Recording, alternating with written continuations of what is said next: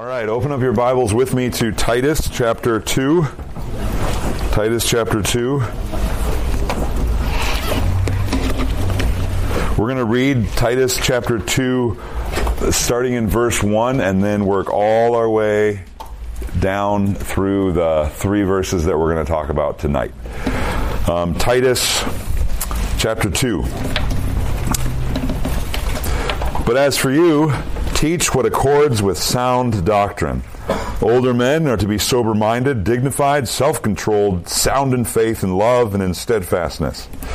Older women, likewise, are to be reverent in behavior, not slanderers or slaves to much wine. They are to teach what is good, and so train the young women to love their husbands and children, to be self controlled, pure, working at home, kind, and submissive to their own husbands, that the word of God may not be reviled. Likewise, urge the younger men to be self controlled.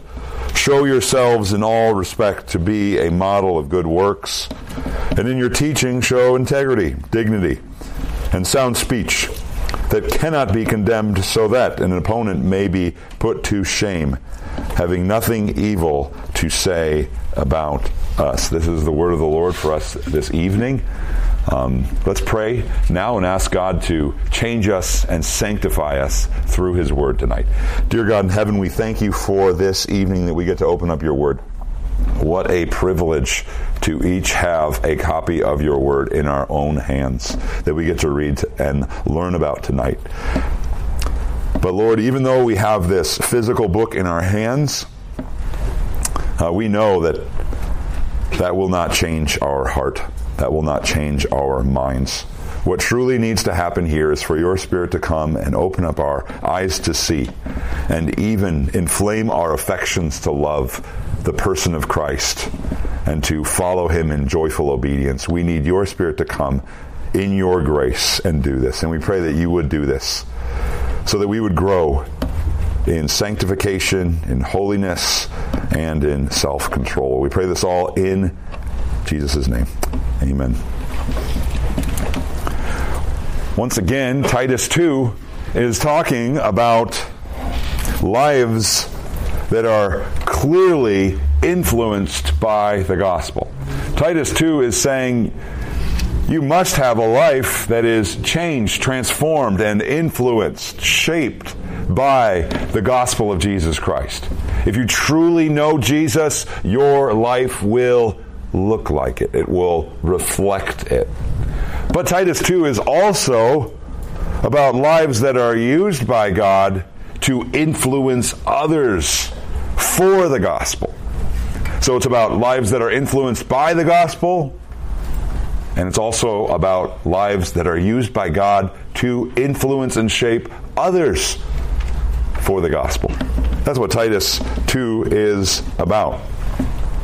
There is a life that is so shaped by the grace of God in it that it becomes an instrument of shaping other lives around it. And that's what we want to be. We want to be people that don't waste our time here on earth, but who are used to the fullest for God's purposes and God's glory.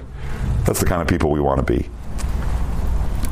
Do you want to be someone like that? Do you want to be someone who is an instrument of God's grace, who is an influencer of God's grace. Titus 2 demands that if you know Christ. Do you want to be a window? A window through which people see the glory of the gospel clearly. What has to happen if you want to be an instrument, a window through which people see the gospel? Well, your window has to be clean. The mud and the dirt and the dust needs to be removed. There needs to be minimal distractions in your life from sin in order to clearly showcase the gospel. That's what Paul is all about here. He wants people in the churches to have lives that, according to verse 1, accord with sound teaching or are proper for sound teaching right? Have a life that fits, that matches. Now, once again, it's not lifestyle evangelism that we're talking about here. It's simply saying have lives that don't distract, have lives that give people no excuse for receiving the gospel of Christ. Have lives that force people into the corner of simply hearing your words and not being distracted by your life. Essential to such a life as this, to a life that's influential, that shapes others, that's a, a gracious instrument in the hand of God, essential, the essential quality to this life is self control. And you've probably seen this throughout Titus chapter 2. Self control has been the qualification that has found its way into every group.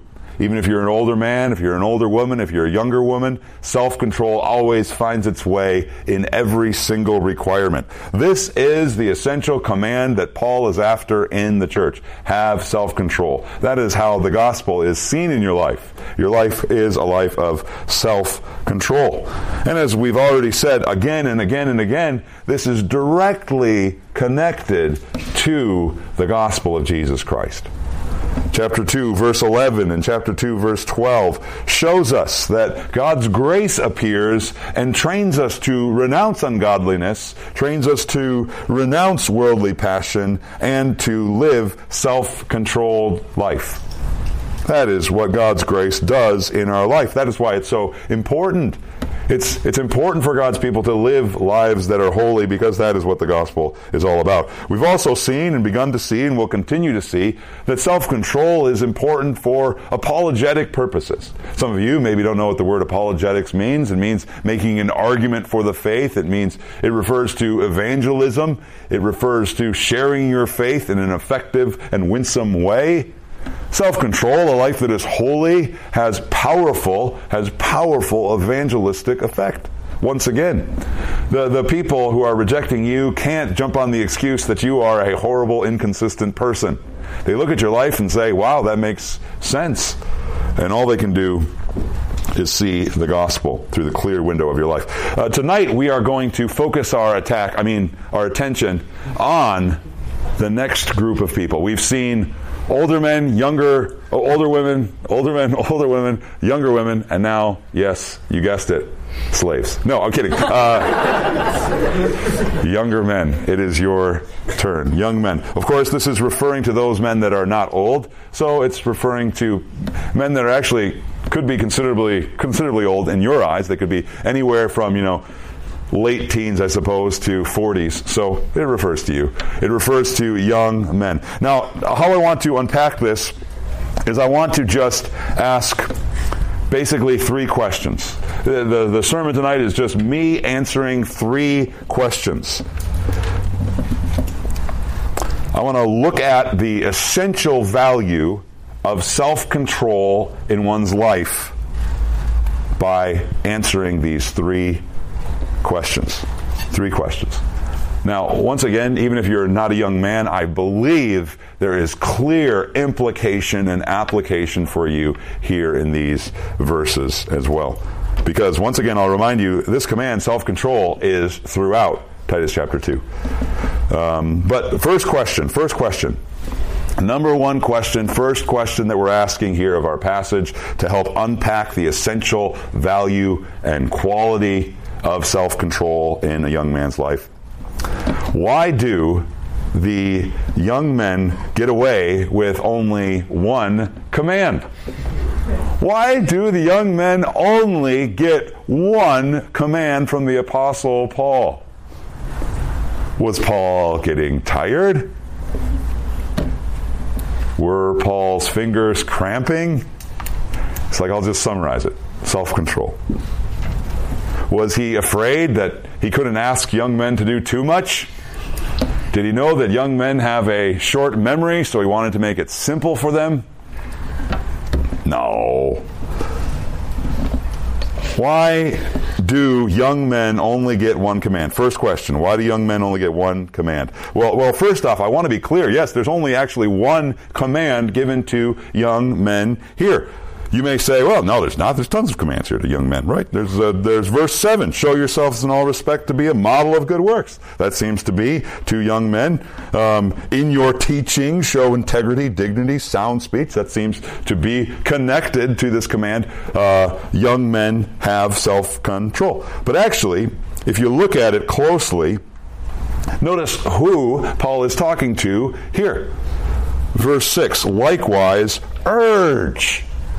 Who, who is Paul talking to when he says urge? He is talking to his representative on Crete, Titus, who this letter is written to. He's, he's commanding, he's, he's, he's, he's calling Titus to urge, strongly exhort, entreat younger men to be self controlled. And then in 7, he goes back to talking to Titus about Titus, showing yourself in all respect to be a model of good works. And in your teaching, showing integrity, dignity, sound speech. So, really, there's just one command to young men. What is it? Be self controlled. That's all he says. There does seem to be a little bit of a disparity here, right? Older men get six commands, older women get five commands, and younger women get seven commands. That doesn't seem fair at all. Young men get one command? Why is this happening? Reason, the reason is, the reason is self control is all encompassing. I mean, you, you, could, you could say everything that a young man needs is wrapped up in a way in the idea of self control. As a matter of fact, you can't see it. But in the original, actually, it, it, reads this way Likewise, urge the younger men to be self controlled in all things, showing yourself to be a model, so that in all things, there, that actually ESV and LSB kind of link to showing yourself, actually could go with verse 6. It, it could be saying, uh, urge them to have self control in all things. It is a, just by the nature of the command itself, it is all encompassing. This will wrap itself into every facet of your life. This, this will transform and change every aspect of your life. This is fundamental. This is what a man, a young man needs. You could say self-control is the linchpin to a young man's life. For those of you that don't know what linchpins are, back in the wagon days, you know, the Oregon Trail days where you would, you know, ride across the country until Susie got sick and you had to stop for a couple days to let her recover from typhoid fever, you know, and then she was better Well, you did some hunting. Back in those wagon days, you actually had uh, wagon wheels that were held onto the wagon by a little thing called a linch pin. Now, this was a small little pin, and if you pulled it out, the wheel would come off, and the whole entire wagon would collapse immediately. Such a small little thing holding together a great big wheel. That is what self control is. It is just one command, but it has massive, massive power and strength in holding together the young man's life. It is like that small little screw that small little insignificant screw that is at the very bottom of your car screwed into the bottom of your oil pan. Seemingly insignificant. Why do I have this here? I'm going to unscrew it and let the oil just run free. But that small little screw holds in the oil that holds your engine together, that keeps your big little engine from blowing up. It is a small thing, a seemingly uh, insignificant thing, but it is vastly important. That is the way self control is. It is one thing, but it is the one thing this one man must have, otherwise, his life is dead from the very uh, start. Matter of fact, uh, we talked about this last spring a lot. We talked about self control, and, and the verse that stood out to me was Proverbs 25 28.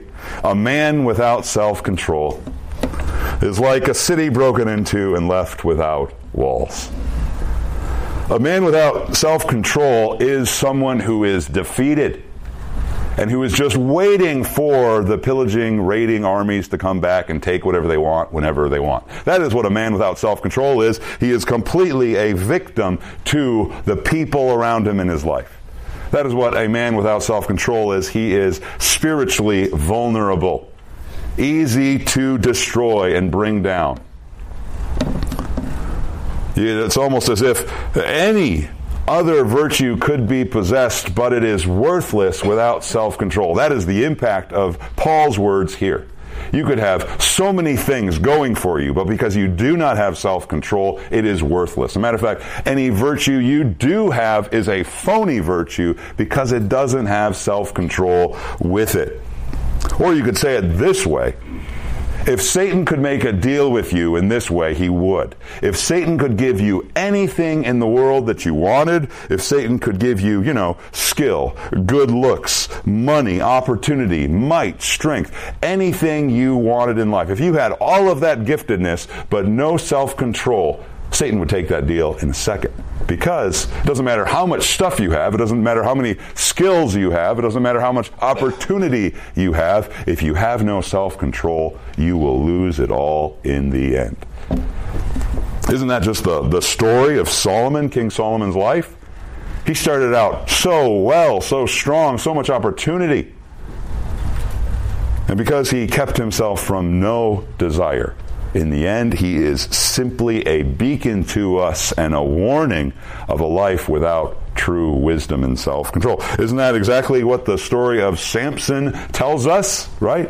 He is a man who had great giftedness from God to do great work for God, but in the end, his story is just a warning to us. This is what a life is without self control.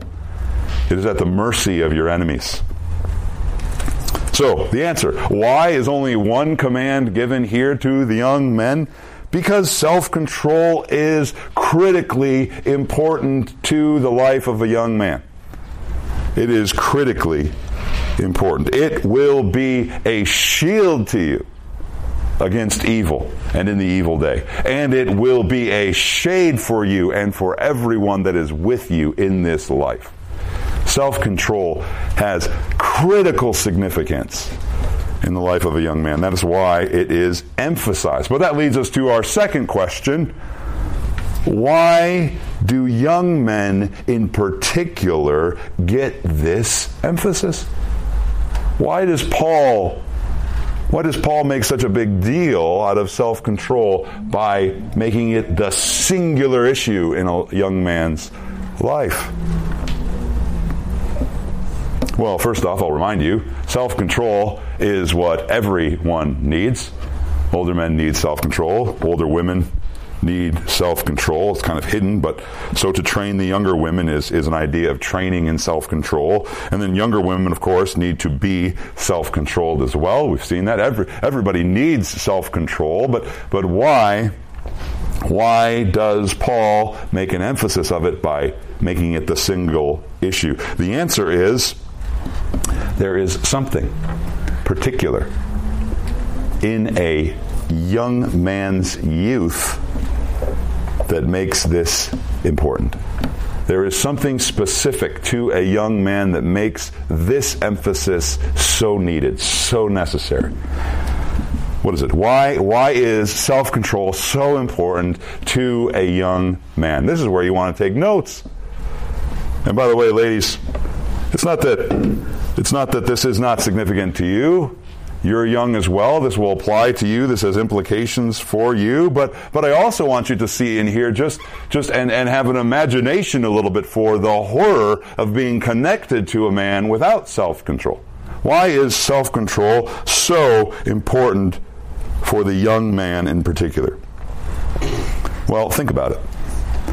Think about the great explosion that is youth.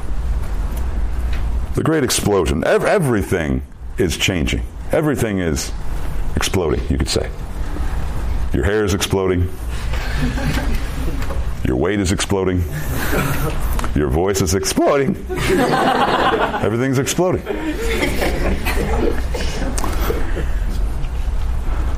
Uh, youthfulness also is rightly also synonymous with foolishness for good reason, right?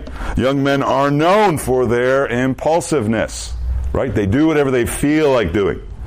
Young men are known for their passionate nature. They get really hot about everything they're doing. Young men are known for their arrogance. They think they can do everything. Young men are known for their vulgarness. They find the most gross things funny. Sometimes it's funny. Uh, oftentimes they find potty humor funny, and that's just a young man for you. Young men are known for their laziness. How much do I have to do to get an A? That's how much I am going to do.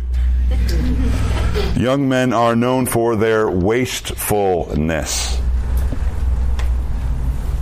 Young men, especially, essentially, are known for their immaturity. That, that is a young man. What's a young man? Immature, foolish. Same word, right? You say you say childish and young man together. Youthfulness and foolishness. That's what we see. Matter of fact, J.C. Ryle writes this book, and, he, and it's called Thoughts for Young Men. And it's really, it's actually mistitled, I would say. It's more like a gut punch for young men. It's more like a sledgehammer for, more, for young men. If you are not awake spiritually by the end of this book, it proves original sin. It is an intense book, and he leaves no, uh, he leaves nothing out. He lets you have it. He says this about young men. He says it is an easy guess when you run into a young man on the street that you have met probably an enemy of God who is on the broad road leading to hell. It is a simple guess. You're right. One out of 100 young men that you meet are good. Most of them are enemies of God. That is, that is the likelihood, as J.C. Ryle sees it. And that was a long time ago. He was an old guy. What would he say now? And, and that might be like the outward expression, that might be the outward reputation of a young man, but perhaps you don't feel so outwardly uh, out of control. But, but I would say that there probably is a inward change that's also happening in a young man as well. And there's an inward change that happens in, in all young people as well that we all know. There's there's new freedoms that a young man begins to enjoy a young man uh, begins to become aware of new desires and new appreciations that he didn't know existed before.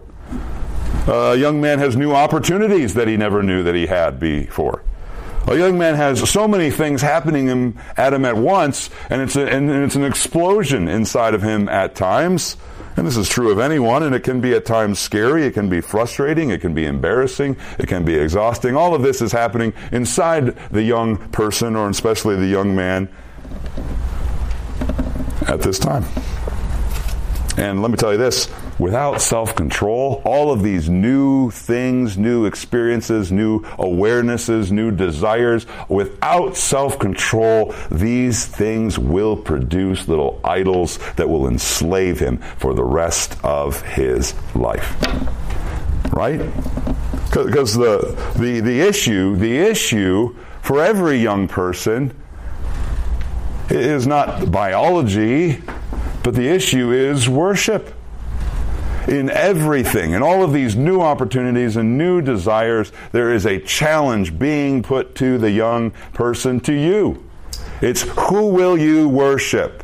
Are you going to worship the Creator or are you going to worship the creation?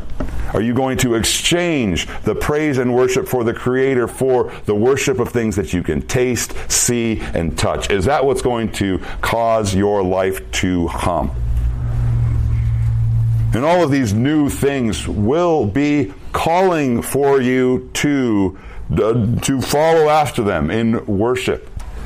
But the question of your young adult years is who will you worship? And young men have a specific have a specific uh, explosion going on in their life. But also think about this. Think about secondly the trajectory of youth. And this is significant to all, I would imagine, but it's significant to young men in particular. Think about the trajectory of a young man. In his, in his young days, in his youthfulness, he is becoming what he will be. And that is the case. What, what you are today, you, you are becoming something. And you will become something that you are being today. I mean, let this put some sobriety and seriousness in your life right now. I, am not going to automatically become manly. I'm not going to automatically become godly. I'm going to become uh, what the series of practices that I have in my life right now are. That's what I'm going to become. Those are the habits that will, that will adhere themselves to me and create my character later. That's who I'm going to be. Matter of fact, you could say that the older men in verse 2 are a product or a result of younger men taking this simple command seriously. Older men are self controlled. But it's very hard to be self controlled when you start trying to be self controlled at age 50 instead of age 20. Matter of fact, you could say it this way older men enjoy, enjoy whatever choices they have made in their young man life. Whatever choices you have made, whatever things you have pursued while you're young, is what you will enjoy while you're old. And I use the word enjoy loosely. Think about the trajectory of youth. Think about this also. Think about the, the great joy to be found in youth. Now, I don't want to deceive you. I don't want to confuse you. There are actually a lot of God given joys to be found in your youth. And this is why self control is so important. Without self control, you'll miss out on joy today. What am I talking about? Is self control just some stoic thing that uh, prohibits you from having any fun? I do not think so. I do not think so. First off, look at what it says right here in your Bible about the kind of person that is self controlled.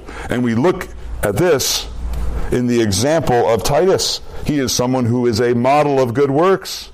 He is someone who shows integrity and dignity and sound speech in his teaching dignity, integrity, all of these things. Integrity means he has a life that holds together. It's incorruptible. It doesn't come to pieces. It's not falling apart all the time. That sounds like a joyful life. That sounds like a life where you enjoy it and not one that is weak. Dignity is, is someone to whom everybody else wants to follow. That sounds like someone who is enjoying their life.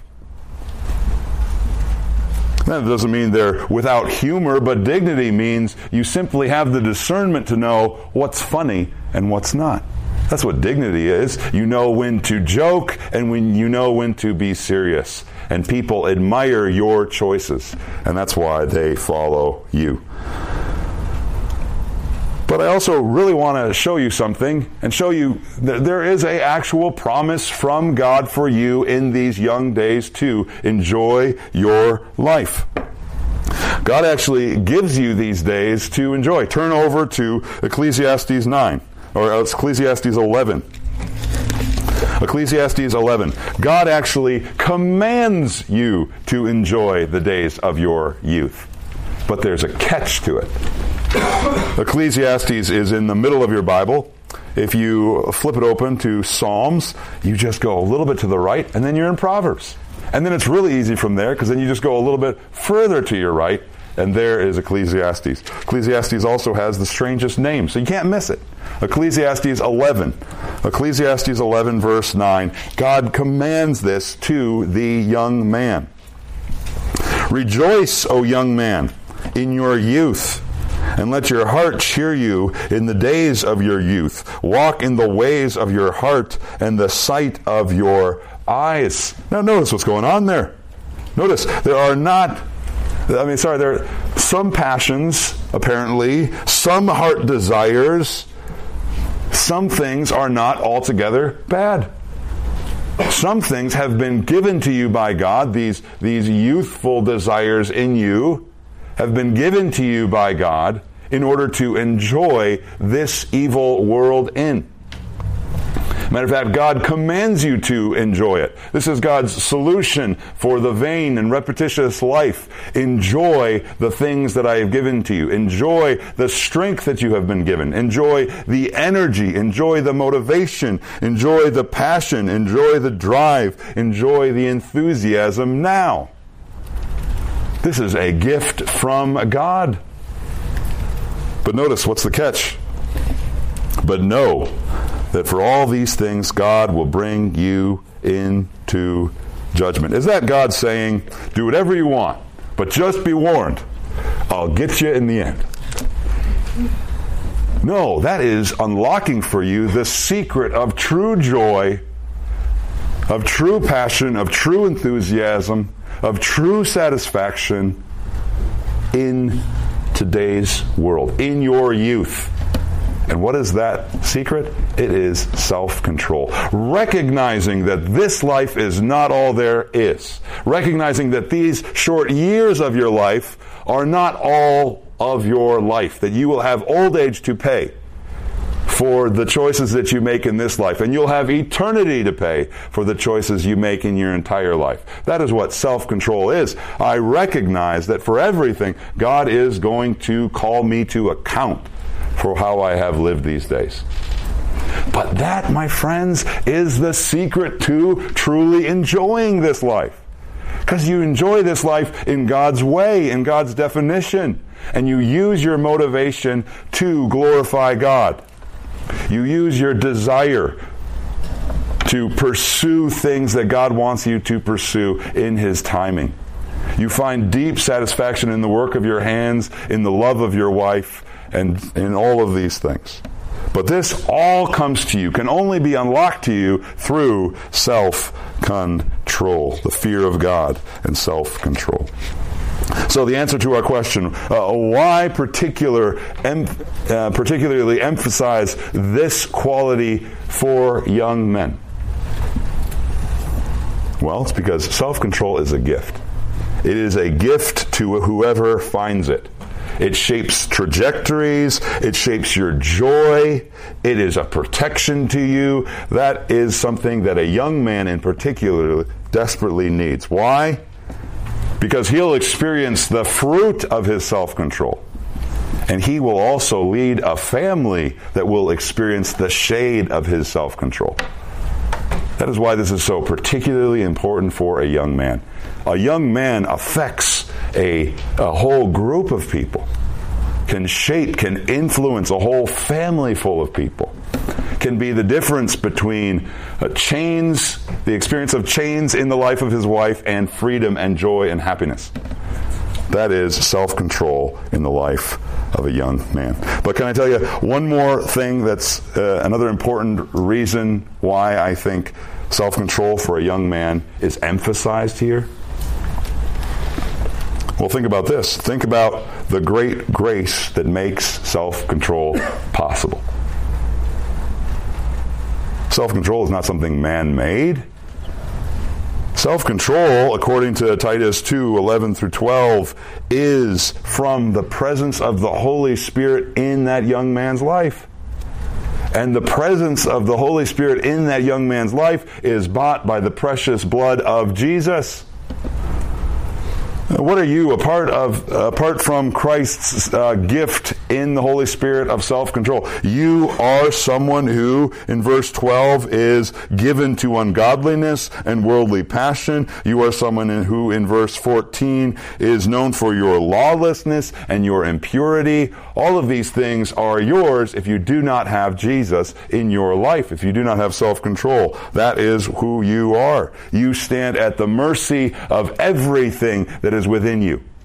And you are at the mercy of everyone who is without you, who wants to conform you into the image that they would have you to be in. That is the state of the young man apart from the grace of God. And the reason why I suspect Paul is emphasizing self control is because young men are so stubborn to admit that they need help, to admit that they need grace. They despise being needy.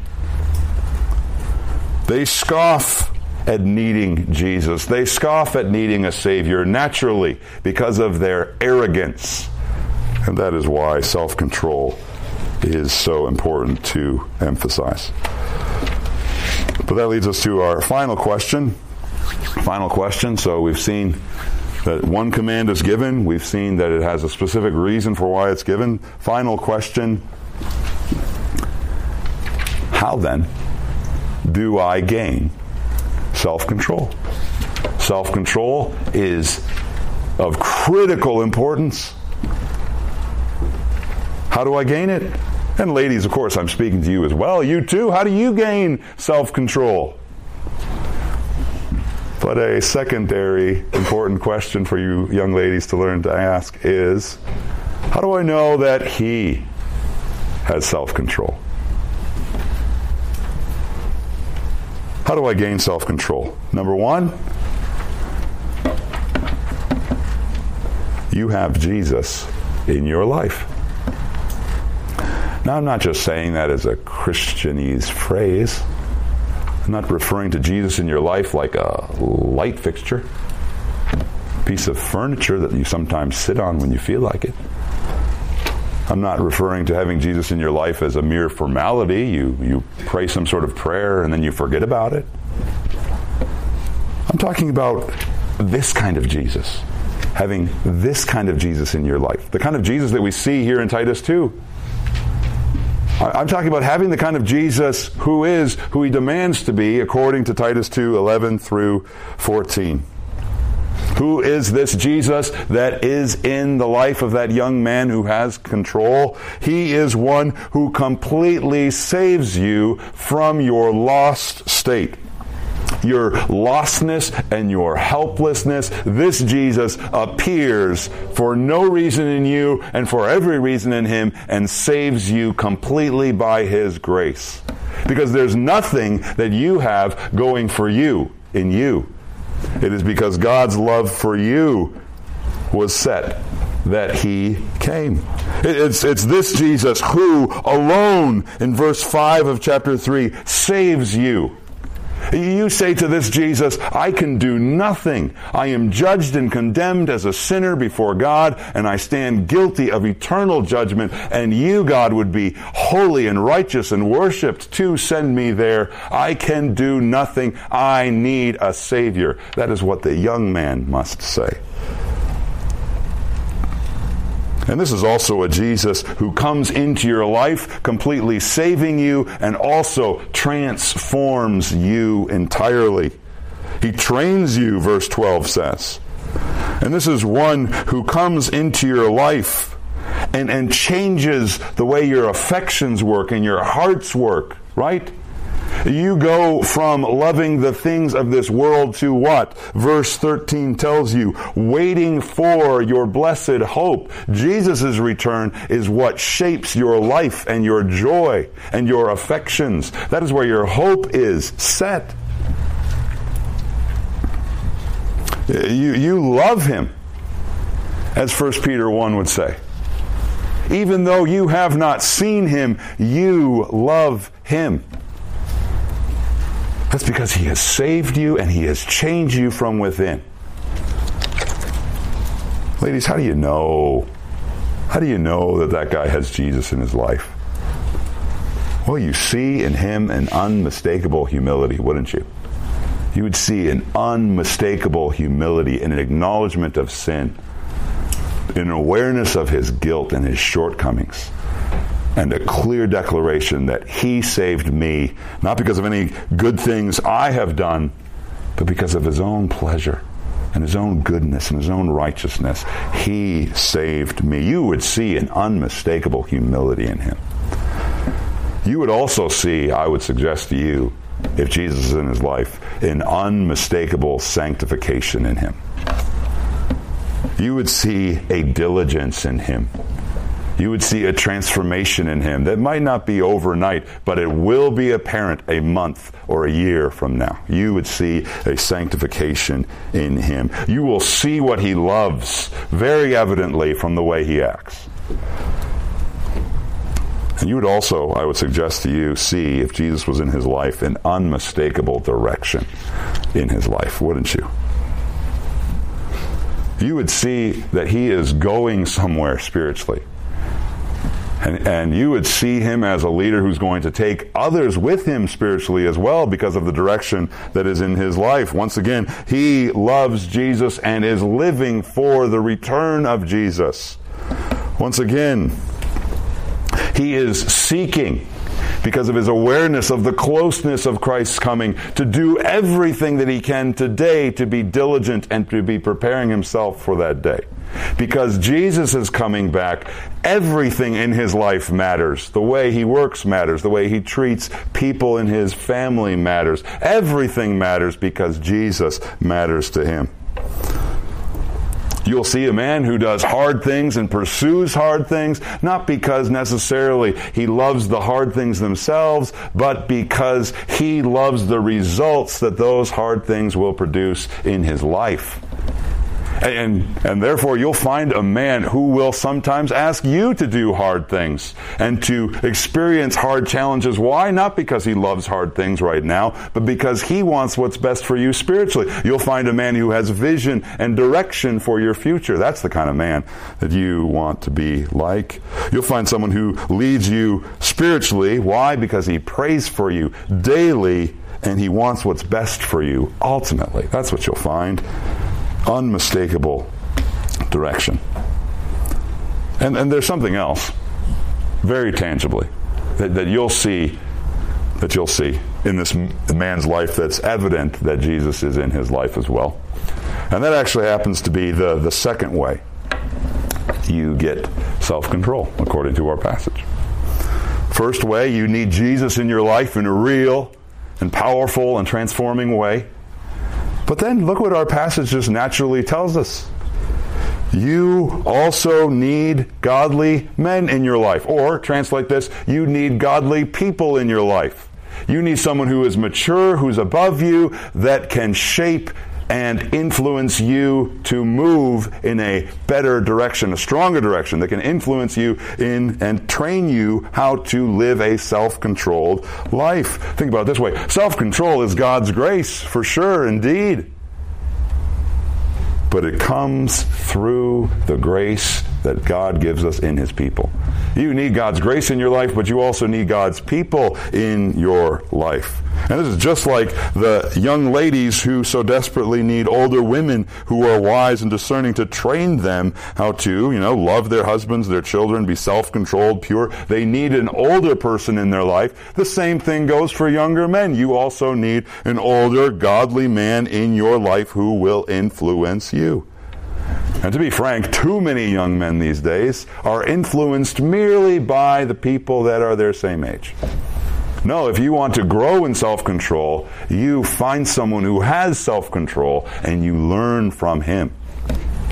I mean, just look at how the passage breaks up. Verse 6, right? There's the main command uh, urge the young men to be self controlled. And then verse 7 is seemingly a command, but actually this is a dependent command. It is dependent on verse 6. It, it could be translated either even showing yourself in all respect. And, and the, the sense of this, I suspect, is this kind of explains a bit of how Titus is to teach and urge men to have self control. How? By personally you showing yourself to be a model of what self control looks like.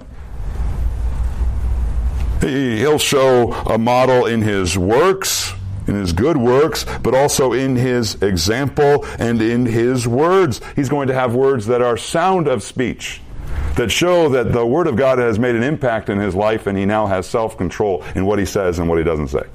And he is going to be a man that is above reproach, that an opponent will be put to shame through. And notice, this is critically important to a young man's training in self control. You need an older man in your life. Or to say it like this, you, you will know who this man is. Well, how? How? By his unmistakable humility. He is someone who doesn't who doesn't mock older godly men. He goes to them and learns from them. He is someone who is teachable, who is a sponge, who finds someone who is ahead of him spiritually and just wants to soak in as much as he can.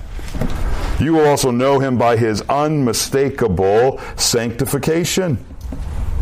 He is pushing constantly to grow, and that is seen in the kinds of relationships he sets in his life. You will also know him by his unmistakable direction he attaches himself to people who are going in the direction that he wants to go.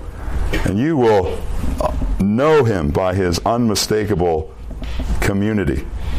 He is someone who values sanctification and he is someone who values the authoritative word in his life and he connects himself to people who speak truth to him.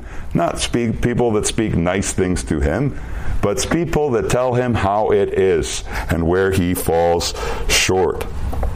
he doesn't, he's not like verse 15.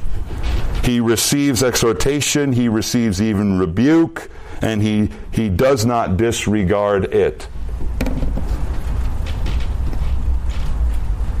And this young man surrounds himself by godly men. You, you could say it this way You will know who you become by who you surround yourself with. My dad used to tell me, I think he was quoting someone, show me what kind of friends you have and what kind of books you read, and I'll show you who you become. It's as simple as that. What's going in your mind, what's going in your head, if you have a head, if you have a mind, and who you associate with is who you will become. And ladies, who you will be dragged along after. It's kind of a weird way to say it. In, that, in the spirit of that, some of you remember um, the, the elder at our church, Tim Powell, passed away from COVID uh, a year or so ago. Um, about that time, his wife gave me this big box. Apparently, he had a secret habit. And, and that habit was to, to influence men in any way that he could. And one of his favorite things to do was to give young men a book. Friends you have, books you read, bam, we can do it all right now. So, I have all these books that just happen to be the very same book that I was telling you about Thoughts for Young Men. Now, young women, you're like, I don't need this book. I mean, you don't have to take the book, I suppose, but maybe maybe you want to read it. It's free. You can take one if you want. But young men, I insist that you take this book. It's for free. If you already have it, you can give it to your cousin. I'm assuming you have one. But um, anyway, so these are from these are from uh, a friend, a friend who just wants to get these in the hands of as many young men as possible. You can take those with you to small group. You can grab them after while we're having smack snack snack time. Um, smack time. oh boy, oh boy, self control, David. All right, uh, let's pray and then we're going to sing. Dear God in heaven, we thank you for this time in your Word. We thank you for the challenges of this Word, and we pray that we would we would all. Um, have a taste and a desire for more self control in our life. And that would propel this entire group um, and drive us to want these things more and more. Pray this all in your Son Jesus' name. Amen.